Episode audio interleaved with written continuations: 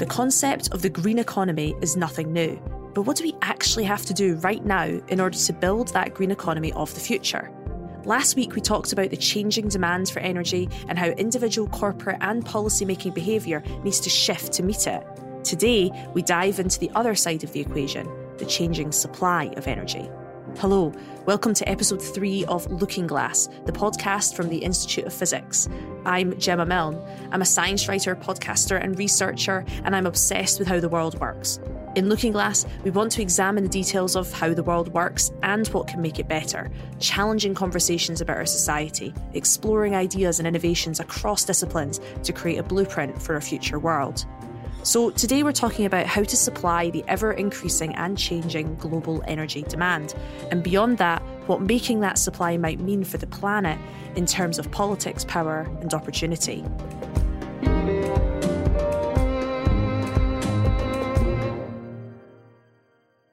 My guests today are Dr. Daniel Scholten and Dr. Bemi Oluleye. Dr. Daniel Scholten is an assistant professor at the Faculty of Technology, Policy and Management of Delft University of Technology in the Netherlands. His research interests include the geopolitics of renewable energy, energy security, and the governance of renewable energy systems.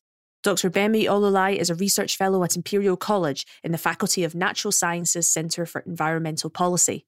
Her focus is around the regulation and policy for industrial decarbonisation, offering the opportunity for adoption and increased market share of low carbon technologies in the industrial sector. I kicked us off by asking Bemi what the size of the problem in the industrial sector is. If you look at industry on a global scale, so around the world, I think CO2 emissions from industry is about is over 30% of global CO2 emissions. That's just one sector of the economy.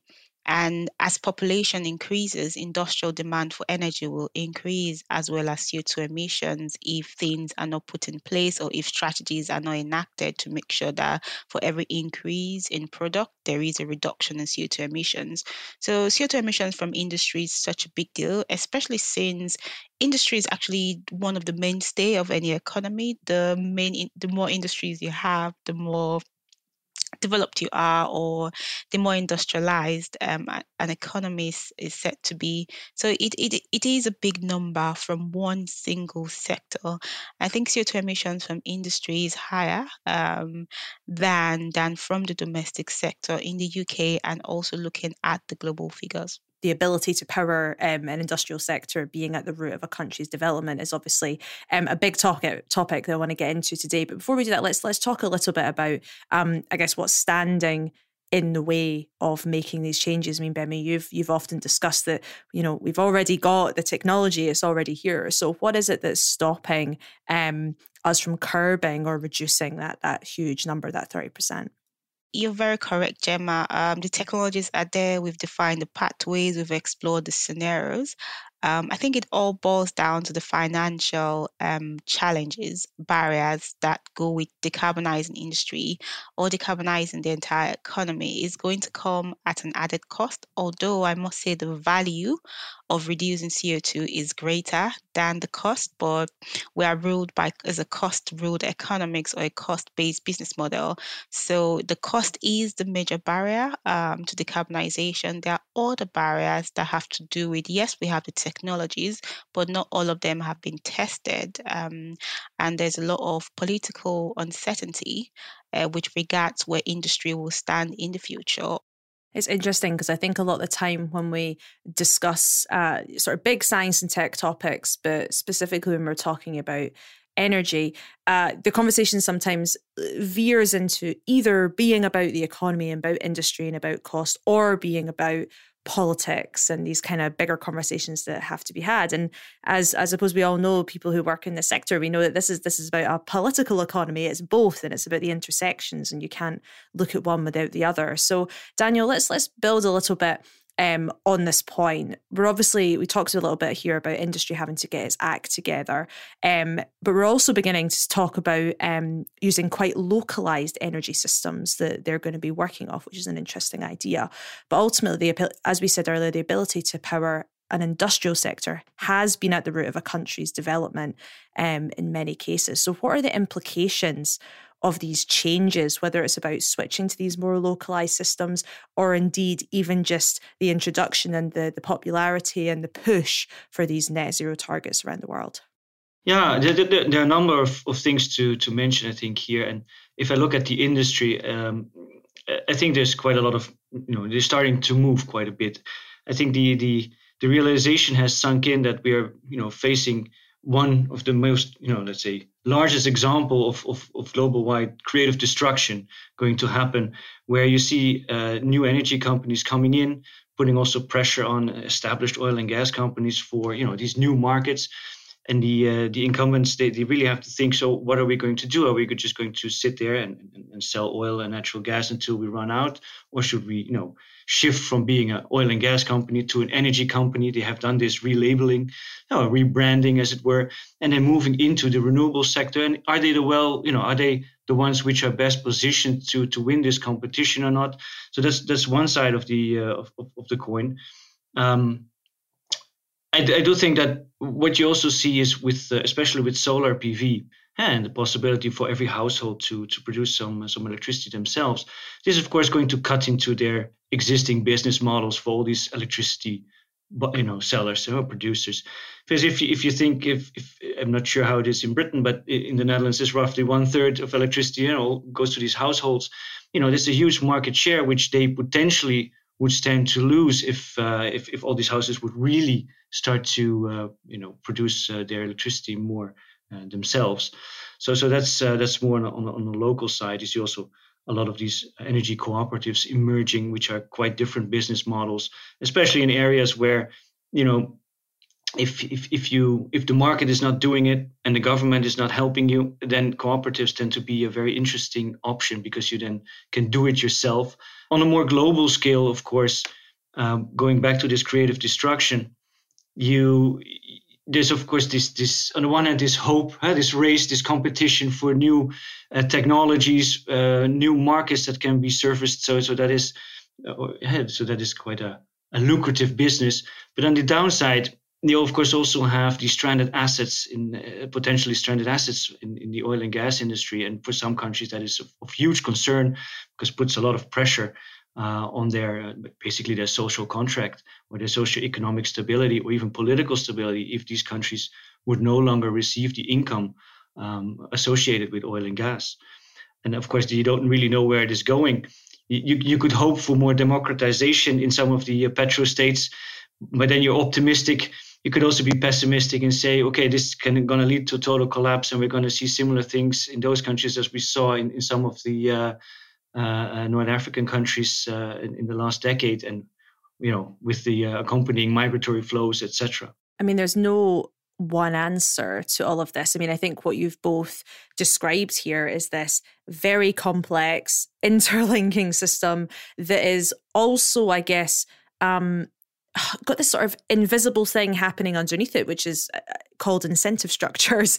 And so many different players and stakeholders have these different and sometimes clashing incentives, which probably makes working together kind of difficult. I'd love to hear from both of you. Could you kind of somehow try and maybe map or talk a little bit about is there conflict with those incentives, whether it's from government and business and individuals? And, and is there maybe some examples of how that's being managed in a way that's I don't know, everyone wins, or is there is it a sort of zero sum game? Daniel, let's let's stick with you for a second. The uh, the last comment is quite interesting because indeed it's the zero sum game. Um, I, I, think if you if you look at it among countries, and then I, I want to look a bit more in between uh, or within countries. Among countries, you see quite a different way this is framed, this whole energy transition. To some, this is really a win-win situation where, on the one hand, renewables can increase energy security. You know, you don't have to import it anymore. You can make it yourself because they're practically anywhere, at least wind and solar are. And then the other side is, are you going to make money out of it? Hey, are you going to produce these products? Are you going to sell these technologies or rare materials that are necessary to build these technologies? And here, for example, you see quite a big difference in the narrative between Western and Eastern Europe, where in Western Europe, it's really the win win. We see it as an industrial opportunity, it's good for the climate, and it is also good for energy security. And in Eastern Europe, uh, especially Poland and a few other countries, you see, yeah. So, so what does this mean for us? I mean, yes, I, we can see the advantage of energy security, but what about electricity prices? And why should we just become dependent on uh, German solar instead of Russian gas? And, and they have a huge domestic industry within, you know, within Poland regarding coal. So what about all of these jobs? They don't stand to gain in that aspect so much at this point. So so it's not a win-win for everybody. Uh, certainly not. In, in, in, most of my research, I basically frame it in in, in uh, four countries or four groups of countries. You either go from being an exporter to becoming again an exporter. You can be an exporter, become an importer, then you really kind of lose. Huh? Or you are a current importer, you become an exporter of these technologies, uh, or you're already an importer and you stay an importer.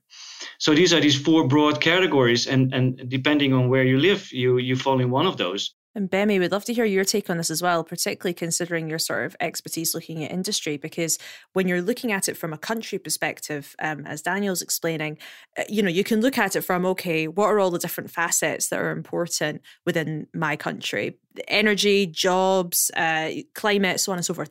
But when you're looking at it from perspective, particularly of a large industrial um, company a lot of these companies are global, right? So they're not necessarily looking at it from a country perspective. They're going, how can I ensure I'm still getting the market in many different places? Um, so t- tell us a little bit about this, I guess, this question of zero sum game or incentive structures when you're looking at it from the industrial perspective. I agree with Daniel. It is not a win-win situation for everyone involved, um, and it's depending on sectors and also has the country dimension into it. And that's why I say there is actually no business case to decarbonize industry. There is um, a climate case, which is is good for the climate. There is also some form of energy security case if you are using localized um, energy supply for industry.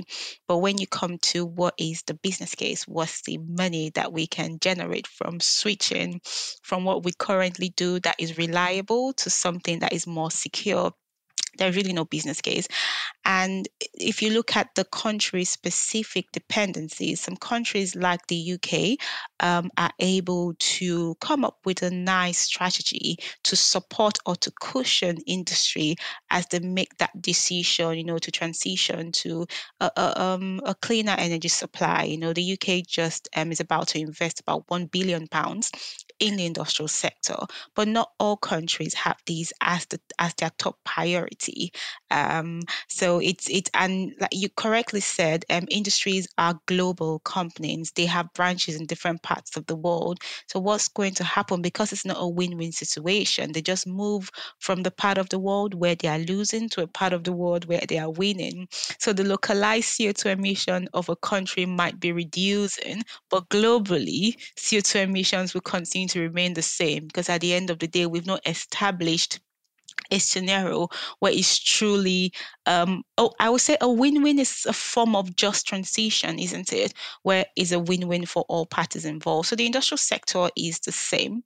Um, not all countries in the world have um, that the, the right regulatory environment or the right policy environment to cushion that shift to clean energy supplies this is why I always find um, like really niche laws and regulation absolutely fascinating. I think the that sort of area, if you're not a lawyer or somebody who works in that space, can be seen as quite boring. But it's very fascinating to see how one small shift in a law can completely change where a company situates themselves and changes entire economies and the way tax is paid. For instance, I always find, for instance, um, Luxembourg to be a really interesting example in the space sector. They have very good uh, tax reasons for com- space companies to be there, and they all flock there, you know, to Luxembourg of all places. Um, so it's interesting to kind of hear this same, I guess, what might feel like invisible forces that are sort of moving uh, uh, things around and making these decisions more so than um, than people or, or political will backed by people or even lobbying to some degree. Um, Bemi, I'd also love to um, get your take. We heard Daniel talk a little bit in the Netherlands. You were born and raised in Nigeria. What's the sort of situation there from both a sort of political and an industrial perspective? Uh, I mean, I think um, Nigeria is one of the countries that signed up to fulfill um, the the Paris Agreement, you know, stating their nationally determined contributions.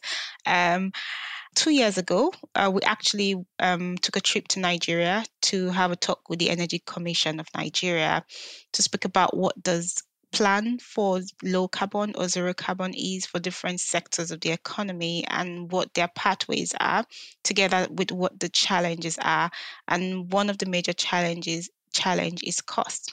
So it's who is going to pay. But i see it as a challenge and also an opportunity because Nigeria is a growing economy. So if we can make the right the right investments and create value from transitioning our the industrial sector to low carbon, then we can begin to sell low carbon goods um, and also move from an importer to an exporter of low carbon goods.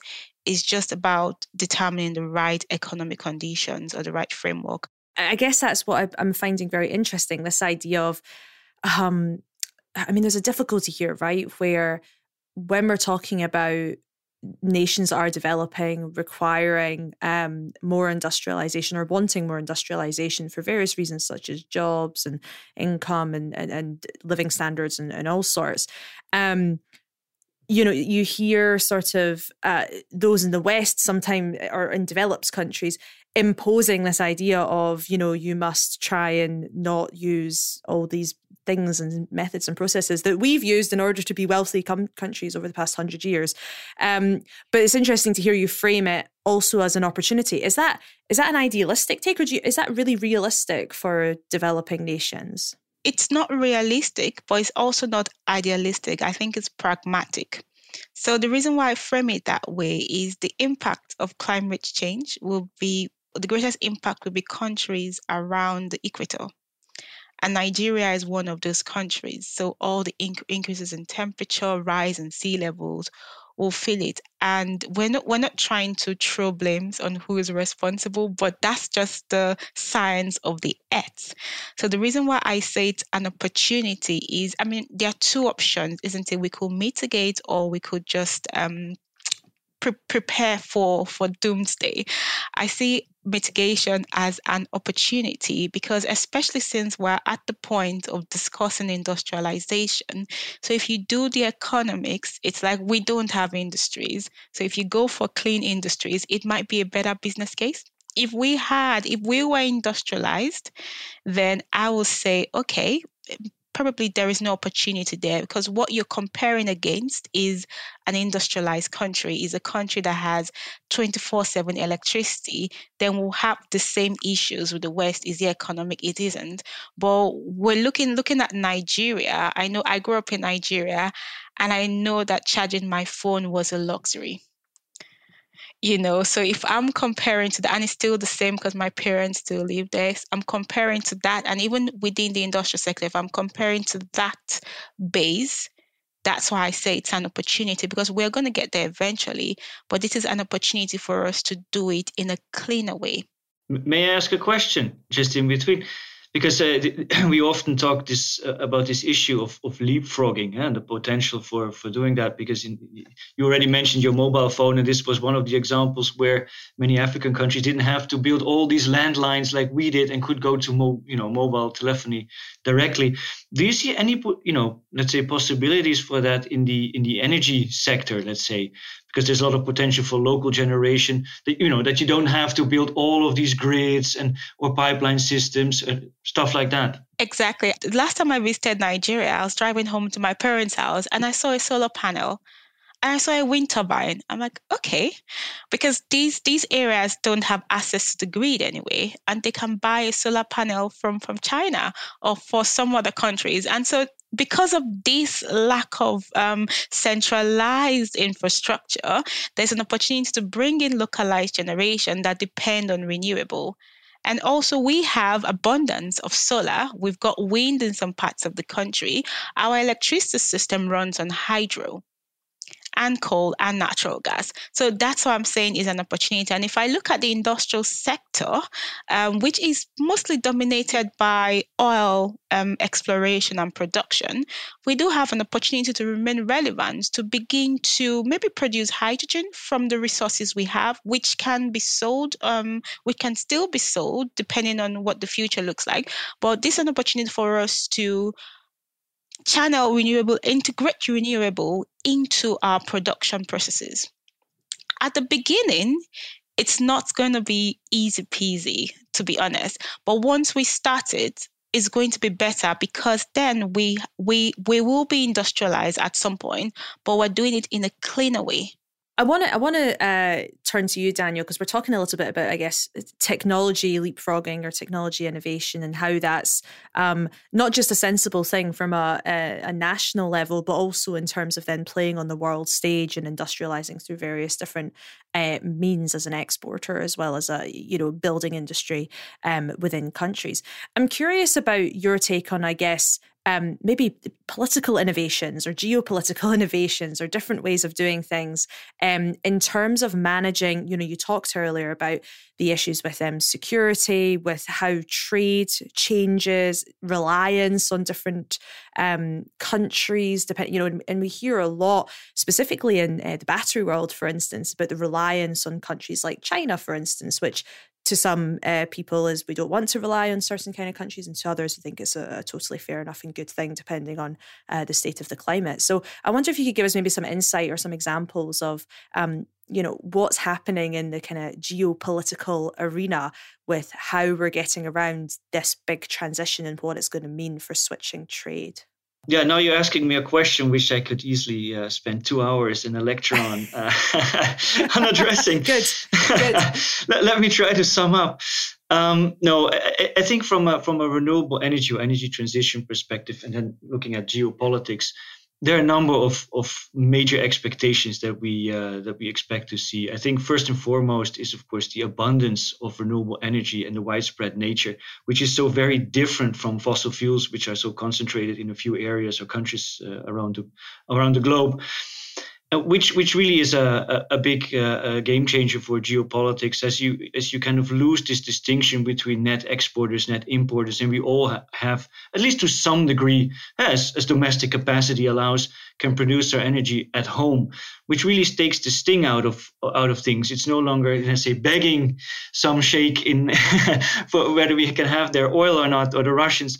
It's it's much more okay we can produce quite a, a large number ourselves, and the rest we import. It also means that many of our neighboring countries, wherever you are, have the same face the same, let's say, make or buy decision. And and and in, in, in the net result of that is you're much more flexible in in um, in choosing your your energy partners because simply more partners to choose from and, and that makes global relations from oligopolistic to more symmetrical uh, in, in, in a way and that's i think a huge game changer i think the other one uh, the major one is the shift from from trade in energy sources, let's say coal, oil, natural gas, to those of energy carriers, where we really look at electricity or hydrogen or other new gases, where which which are which is can be quite different. I mean, solar and wind they all turn into electricity, and uh, electricity really suffers from some long distance losses. I know engineers are working on that, but for now, it doesn't really make any sense to transport electricity you know across the whole globe you know that there's no business case for that. It's much more of a regional affair. So i think within europe the european union of course is ideal let's say in terms of scale of combining you know solar from the south and wind from the north sea so on and so forth. And and this is the the scale in which this uh, let's say a regional grid could could really work. Um, but it doesn't really make sense to import electricity all the way from china. That's why would you ever do that? Um, hydrogen, of course, has the opportunity to be a bit more long distance yeah, because you could, uh, or, if you if you change it into ammonia or methanol or do, use any of the other gases and or e-fuels, then, then then then it's possible. The question, of course, there is also how far do you want to go because you know there's shipping costs and hydrogen as a carrier can also be produced pretty much anywhere if you have electrolysis, which nowadays is still quite expensive. So there's a lot of hype around hydrogen, but steam methane reforming with carbon capture is still like three times as cheap as as the as green hydrogen is. So from electrolysis, um, I think these are the two main main issues that you're going to see. So it's more of a world that, if you compare it to now in the oil trade or LNG trade, which is relatively global and everybody has a stake in what is going on uh, everywhere else, let's say in the Middle East, um, this might be a world that is much more regionalized in terms of, of energy. Uh, where you do see a lot of interconnection, of course, is with the industrial competition or access to these critical materials, at least during the uh, transition before we have built all of this capacity in wind and solar. Um, this is where countries still will uh, have to engage in some uh, probably uh, competitive behavior, eh? getting access to critical materials um, for wind turbines, solar panels, and the like. Uh, but it's also different in terms of dependency than than oil and gas. I mean, um, these critical materials, once you have them, you put them, you know, into the technology. You build your wind turbine, and it stays there for 20 or 30 years, which is quite different from importing natural gas, or oil because that happens on a continuous basis.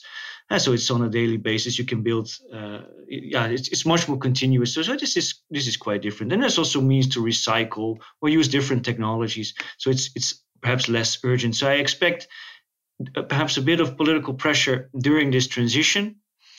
But then you, if the, if a country does that, and let's say this is will be China because they hold quite a lot of uh, dominance in the area in rare earth materials then new mines could open, uh, countries would adjust. Um, so, so there will be a counter response, and there are other possibilities to, to prevent the, uh, uh, let's say, a lasting effect of that. So we've talked a little bit then about, I guess, technological innovations or different kind of mindsets and approaches, particularly uh, you know with the, the Nigeria example. And now we've talked a little bit about, I guess, the the political innovations or trade innovations or, or whatever you want to call it. Um, and and both kind of you know you're you both painted this picture, and I'm thinking this makes complete sense. Why why don't we already have it? What you know? And Bemi earlier on, you talked a little bit about the sort of the the, the financial or the business case for industry and and these sort of costs up front being so difficult. What's the I, I guess what what's stopping these changes happening at that sort of I don't want to say higher level at the politics level, but at this kind of system level? Is it you need to make a political case as well as a business case? Is there you know i'm thinking is there not enough public pressure? There's obviously a lot of huge public pressure in terms of change um, and and you know doing something to do with the climate but maybe not having the understanding of what those solutions could be. I'd love to hear from both of you what it is that you think is um, still standing in the way of these big broad political economy uh, changes that um, that you're painting that sounds pretty doable and, and pretty much making sense for a lot of people. Bemi, let's start with you.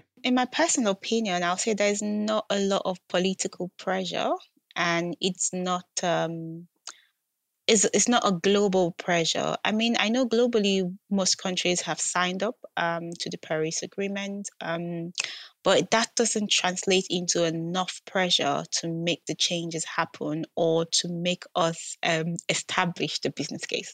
Also, uh, as, as a researcher, a lot of the research in this area has been to establish the pathways, the technologies, the systems. But I don't think we've shown how to achieve those. We know we always talk about it, but I haven't seen like you know that direct body of applied research in exactly how to take it from a conversation to to a reality. Um, i mean countries around the world try to publish some form of strategy. I know um, in canada just published their hydrogen um, strategy but it was also you know uh, talk about what they want to do um, not necessarily specifics about how. So by you know 2020, this is what we want. Uh, by 2025, and then to see it happen, uh, it's more like an implementation plan. Um, is is lacking, and that will come from some political pressure on on ourselves, on industry, on your first point about the the maybe there isn't enough of a political will or political pressure when you're talking globally, are, are, you sort of saying there's a sort of tragedy of the commons in terms of we have this this system and we kind of need everybody to buy into it in order to get this change, and if only one country does it, then you know similar to the Luxembourg example, if you change the change the laws and the approach in one country and it doesn't work short term for people or companies will just move elsewhere and that kind of makes everything fall down yeah that's exactly what i'm saying we need um, countries to not only buy into it but also to discuss how, like to buy into the change, but also to buy into what they need to do to make the change. Got it, Daniel. Would love to hear um, your thoughts as well on this um, this big question of why it is we still just you know these these great ideas that you are putting forward that make sense. Why we're just still not there. Yeah, I think I have similar experiences as Bemi has. Um, if I look at the the last decade or so, or perhaps even two, I one of the reasons I focused on the geopolitical implications of renewable energy was that everybody was you know arguing because of the environment or pollution or local air pollution to move towards renewable energy and you know all kinds of other measures and this hasn't really um, yeah, achieved what we would have needed to achieve uh, within the let's say uh, for, for for the climate um, so so my, my approach was much more to to highlight the industrial and political gains that we might had and hope that policymakers would listen a bit more to that and it, I think this has just been very slow to emerge. I think that if you look at the uh, at policymakers, especially now, if I look at the European Union, I mean they they brand themselves with the, the European Green Deal and as a geopolitical commission, but this is only just you know two years or so. It's very recent. So I think this is something that still has to sink in and, and where we have to perhaps wait a bit on that level. But the industry has been very crafty in um, yeah promoting a way that, that let me describe as, as business as usual that yeah we're going to do it but not just yet it's not necessary just yet i, I know many instances I, I, don't want to mention names and so on but um, where you could hear yeah okay for the next 30 years it's still safe to invest in in oil, for example. And the moment it's no longer safe to invest in oil for the next 20, 30 years, that, that business case goes out of the door. And, and the, all these investors are really afraid of that moment because that means, oh, uh, they're going to pull out the money and then they're going to put it into something else, which probably is renewables or any other sector. But I think that is that is one of these points. And each time we see uh, you know, the, the, when we have a crisis like this, or back in the day, 2008, or you know, all these uh, financial crises, and now, first we see we see all the volatility, and we see the oil price going going crazy. Then we then we think, okay, so how we we going to use renewables to get out of it? And then each time we tend to see that, okay, so we're going to use the cheapest energy available to get us out of it, and it's all missed opportunities to really do something here. Um, but if, if I may end on, a bit more positive note, I do see in uh, at least I had one of my students investigate this. I do we do see a bit of a change in the in let's say the strat, strategy documents of these major oil and gas companies very late, huh? so only just the last couple of years. Um, really starting to mention the energy transition, also that their stake or shareholders, sorry, uh, uh, are, are, becoming more aware. And I think this is the pressure that that really needs to be, you know, um, put forward a bit more. You've both you've both um in various different points this conversation we've kind of talked about both you know the issues with short termism uh thinking only about what's next and not having that long view both from a monetary perspective you know invest now and, and reap rewards uh, later but also from that you know impact of climate change from the sort of sustainability in terms of survivability of industry um, and then of course uh, energy security as well.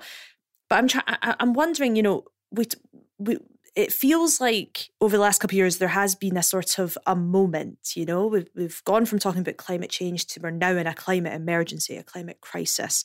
And um, sometimes with big what might feel like sudden changes you can have um, really negative issues with that. I mean wars have broken out over uh, you know arguably less uh, less crazy things than the climate breaking down, right? And I, I, how do you feel this moment is from a perhaps a tension perspective or a um, security perspective or safety perspective, especially when citizens are kind of just focused on getting by and wanting to make sure they can uh, live their lives. Politicians are only in for four to eight years, only caring about their term.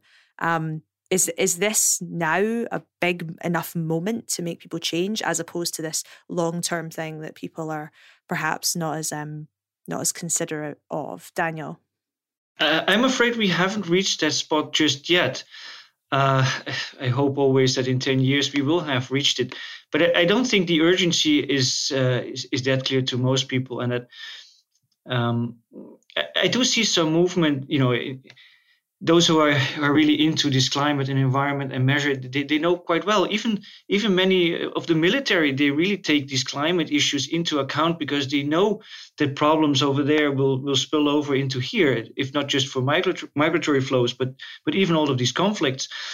Um, so, so so so there's definitely enough awareness. I do think that we sometimes underestimate the the the, the size of, of the change, and this also makes it uh, perhaps difficult. I mean, it's not just a matter of, of, of energy, the energy sector itself. If you just think about how many, how do you say it in English, um, adjacent sectors are affected by it, it's incredible. I mean, it's even the garage that you you you you uh, bring your car to for repairs. They were going to be affected because they are going to have to switch the whole expertise just from from from internal combustion engines to to batteries and and the same thing happens to all of these uh, uh, other sectors which are all across the supply chain of, of oil and natural gas from the resources to the production to the refinery to the transmission etc so so this is a huge undertaking where people have been educated working in, in, in, in, an industry for, for decades and, and they have to be reschooled or they have to slowly but surely be you know uh, you know going with pension and then young people coming in doing more something with renewables.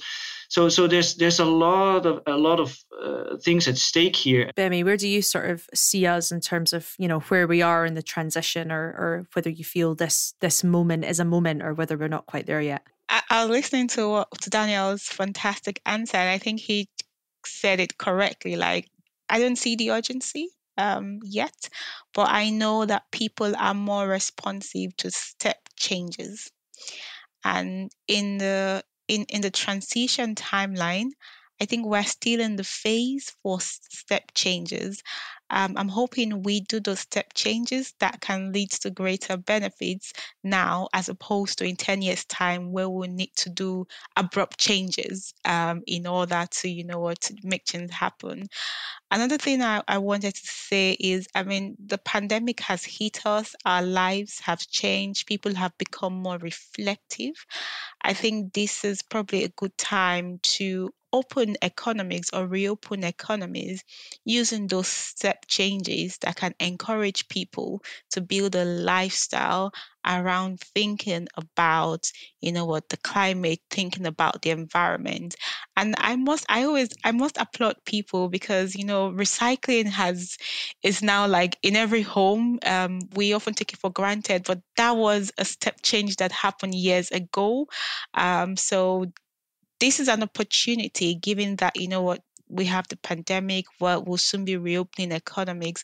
I think this is an opportunity to encourage people to be more reflective also about the environment as their health and you know what start those step changes that that will make um, a big difference I, I, think this is a quite a nice point. Uh, you know, it's just sad that we always need such a pandemic or something big to happen before we do something. It's it's so much better, like you said, maybe that if you do the stepwise process, then then you can avoid this big moment, this big revolutionary moment, which usually leads to instability and all kinds of other problems uh, in, in terms of international relations. You don't want to wait and then suddenly change everything because that's you know that that scares markets that scares political you know long-standing political relationships among countries. So so that's uh, that's one thing. But if, if there's any good to be uh, to be said i think we have seen quite stable investments in renewables throughout the pandemic. So that seems to be quite a a good sign. And um, on the other hand we also had a long campaign against smoking and people are able to change their behavior in this fashion eh? but it needs to be you know widely uh, carried out uh, so that everybody is, is, is in support uh, of that as well. I'm going to ask one final um, question of you both, and it's just uh, considering the fact we've spent, uh, you know, the last uh, quite some time talking about how complicated these systems are, how intertwined they are, um, how difficult all these challenges are. I've I've got the vibe of hopefulness and of opportunity and of um, I don't know, there is a way forward. And I'm curious as to, you know, with both of you researching this day in and day out and being very close to the complexity um, and the bigness of this of this challenge. Um, whether you're, I guess you're optim- how optimistic you are about a sort of peaceful and efficient transition that we all desperately need? Bemi, let's start with you. As a person, um, I am optimistic when I look at the news, walk around, see what people are doing, see the conversations that are happening. You know, you know, trying to make that change. As a researcher, I'm also optimistic um, that you know what, since we know how to do it, it's one thing that it ticks the box, and then we have a timeline by 2050 for the UK. So I'm very optimistic that we'll make that step change and also that incremental change and also that exponential change to get there. It's just, you know, respecting the process that I think is necessary. But I'm I'm quite optimistic. Daniel. Yeah, I'm I'm a bit of uh, two step forward, one step back. I think the, the two steps forwards are related to the final result of this transition. I think we do end up in a in a better world in which we see, at least from a geopolitical point of view, a depoliticization of, of energy by and large. That's not to say that there will not be any, you know, arguments over who owns which connector or interconnector or, or pipeline or whatever. Uh, but it's better than this one. The the one step back really is the transition period, uh, because that's the challenge. This is when new energy relations are going to be forged and old ones are going to be abandoned and we need to find new uh, but we need to find ways uh, to make this transition somehow together. And and, and uh, there is of course the instinct of telling some countries like perhaps uh, you know the russians or the saudis like ha goodbye it's your problem now. Ah, we don't need you anymore. But that also doesn't really solve any other uh, challenges or you know what we have with them. It's much better just to to partner up with perhaps some North African countries as Europeans in in in, in teaming up with uh, uh, you know creating this new renewable energy system. And we can use their solar and, and, and they can use our wind and so on and so forth. Um, but the transition period is going to be quite the challenge. And, and we have often discussed with, with, with my students you know how to produce a smooth global energy transition. And with smooth, uh, we usually mean inclusive, uh, so that everybody is on board, not too big winners and losers. It needs to be just in a, in a way, and and but also fast. We can't wait, uh, and that the, the, the speed is what pressures us uh, into this. And and there we have to find a way and i think especially the years between 2030 2050 will be crucial because this is when um, everything fully gets underway and, and we can't really handle the inflow of, of renewable energy in our current energy systems as easily as we do now because then we, we really need to reinforce the grid we really need to have batteries we really need to have perhaps more uh, something pipelines for for hydrogen and that's what really will will uh, will push us uh, into these changes and we need to find a way to to harness this Amazing. I think that was a nice, hopeful note to, to end on. Daniel and Bemi, thank you so much for joining us um, on the show and sharing all of your expertise, your candid opinions, and of course, your, your hope and optimism too. Thank you. Thank you. My guests today were Dr. Daniel Scholten and Dr. Bemi Oluleye. Next time, I'm going to be exploring the future of the workforce, asking how we'll fill the roles we need to ensure a green economy is possible in the future. Until then, remember you can catch up with the first series of Looking Glass wherever you get your podcasts. Looking Glass is a chalk and blade production for the Institute of Physics. The producer is Rosie Stouffer, the executive producer is Ruth Barnes, the researcher is Fatuma Kera, original music and sound mix by Alex Portfelix, the executive producer for the IOP is Louise Swan, and the series was commissioned by Rachel Youngman. Special thanks to Irene Maliraki for this episode. Later this year, the IOP will be launching a series of conversations co produced with local communities that will explore the role of physics in our everyday lives, discussing the implications for all of us in creating an equitable green future. So keep your eyes and ears open for that.